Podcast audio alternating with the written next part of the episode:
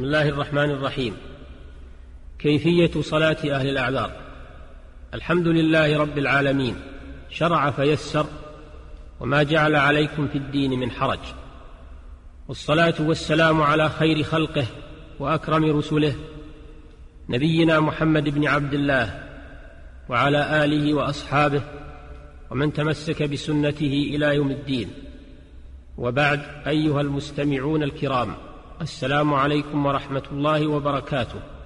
نواصل الحديث معكم في بيان كيفية صلاة أهل الأعذار. فمن أهل الأعذار الراكب إذا كان يتأذى بنزوله للصلاة على الأرض بوحل أو مطر أو يعجز عن الركوب إذا نزل أو يخشى فوات رفقته إذا نزل أو يخاف على نفسه إذا نزل من عدو أو سبع ففي هذه الأحوال يصلي على مركوبه من دابة وغيرها ولا ينزل إلى الأرض. لحديث يعلى بن مرة أن النبي صلى الله عليه وسلم انتهى إلى مضيق هو وأصحابه وهو على راحلته والسماء من فوقهم يعني المطر والبلة من أسفل منهم فحضرت الصلاة فأمر المؤذن فأذن وأقام ثم تقدم رسول الله صلى الله عليه وسلم على راحلته فصلى بهم يومئ إيماء يجعل السجود أخفض من الركوع. رواه أحمد والترمذي. ويجب على من يصلي الفريضة على مركوبه لعذر مما سبق أن يستقبل القبلة إن استطاع. قوله تعالى وحيثما كنتم فولوا وجوهكم شطرة ويجب عليه فعل ما يقدر عليه من ركوع وسجود وإيماء بهما وطمأنينة لقوله تعالى فاتقوا الله ما استطعتم وما لا يقدر عليه لا يكلف به وإن لم يقدر على استقبال القبلة لم يجب عليه استقبالها وصلى على حسب حاله ومن أهل الأعذار المسافر فيشرع له قصر الصلاة الرباعية من أربع إلى ركعتين كما دل على ذلك الكتاب والسنة والإجماع. قال الله تعالى وإذا ضربتم في الأرض فليس عليكم جناح أن تقصروا من الصلاة. والنبي صلى الله عليه وسلم لم يصل في السفر إلا قصرا. والقصر أفضل من الإتمام في قول جمهور العلماء. وفي الصحيحين فرضت الصلاة ركعتين ركعتين فأقرت صلاة السفر وزيد في صلاة الحضر. وقال عمر رضي الله عنه صلاة السفر ركعتان تمام غير قصر ويبدأ القصر بخروج المسافرين وتبدأ إباحة القصر بخروج المسافر من عامر بلده لأن الله أباح القصر لمن ضرب في الأرض وقبل خروجه من بلده لا يكون ضاربا في الأرض ولا مسافرا.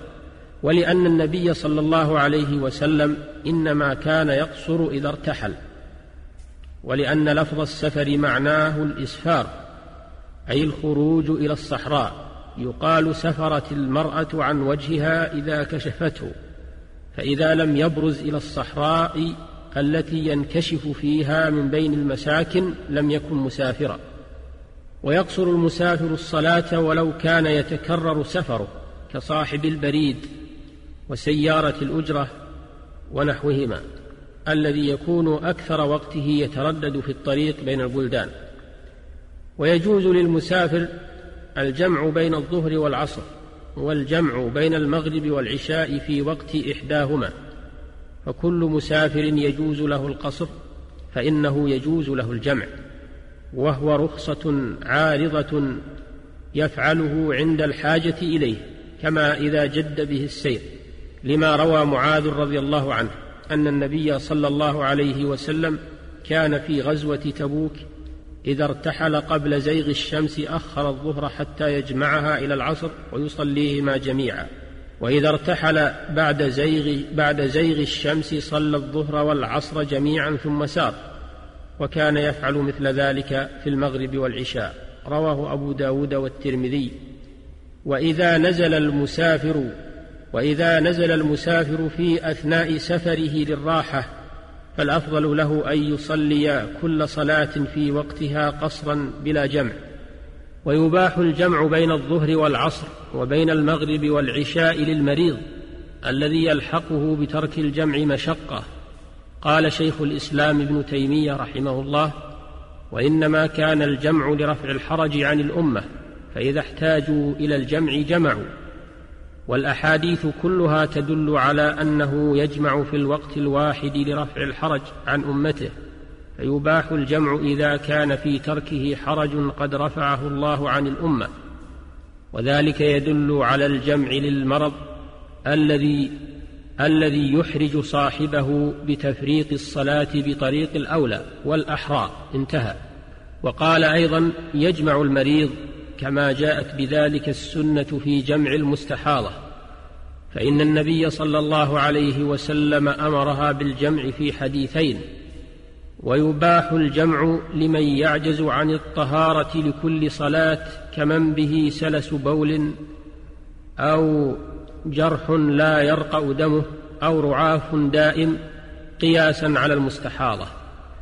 فقد قال النبي صلى الله عليه وسلم لحمنة حين استفتته في الاستحاضة وإن قويت على أن تؤخر الظهر وتعجل العصر فتغتسلين ثم تصلين الظهر والعصر جميعا ثم تؤخر المغرب وتعجل العشاء ثم تغتسلين وتجمعين بين الصلاتين فافعلي. رواه أحمد وأبو داود والترمذي وصححه. ويباح الجمع بين المغرب والعشاء خاصة لحصول مطر يبل الثياب وتوجد معه مشقة لأنه عليه الصلاة والسلام جمع بين المغرب والعشاء في ليلة مطيرة وفعله أبو بكر وعمر رضي الله عنهما.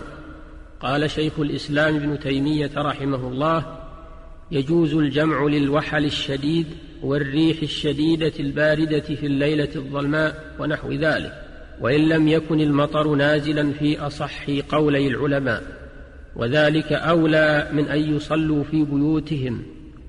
بل ترك الجمع مع الصلاة في البيوت بدعة مخالفة للسنة. إذ السنة أن تصلى الصلوات الخمس في المساجد جماعة. وذلك أولى من الصلاة في البيوت باتفاق المسلمين. والصلاة جمعا في المساجد أولى من الصلاة في البيوت مفرقة باتفاق الأئمة الذين يجوزون الجمع كمالك والشافعي وأحمد. انتهى كلامه رحمه الله. ومن يباح له الجمع فالأفضل له, فالأفضل له أن يفعل الأرفق به من جمع, من جمع تأخير أو جمع تقديم. والأفضل بعرفة جمع التقديم بين الظهر والعصر وبمزدلفة الأفضل جمع التأخير بين المغرب والعشاء لفعله عليه الصلاة والسلام وجمع التقديم بعرفة لأجل اتصال الوقوف وجمع التأخير بمزدلفة من أجل مواصلة السير إليها. وبالجملة فالجمع بين الصلاتين في عرفة ومزدلفة سنة وفي غيرهما مباح. يفعل عند الحاجة وإذا لم تدع إليه حاجة فالأفضل للمسافر أداء كل صلاة في وقتها. فالنبي صلى الله عليه وسلم لم يجمع في أيام الحج إلا بعرفة ومزدلفة ولم يجمع بمنى لأنه نازل وإنما كان يجمع إذا جد به السير عليه الصلاة والسلام. هذا ونسأل الله للجميع التوفيق للعلم النافع والعمل الصالح وإلى الحلقة القادمة بإذن الله تعالى والسلام عليكم ورحمة الله وبركاته والحمد لله رب العالمين.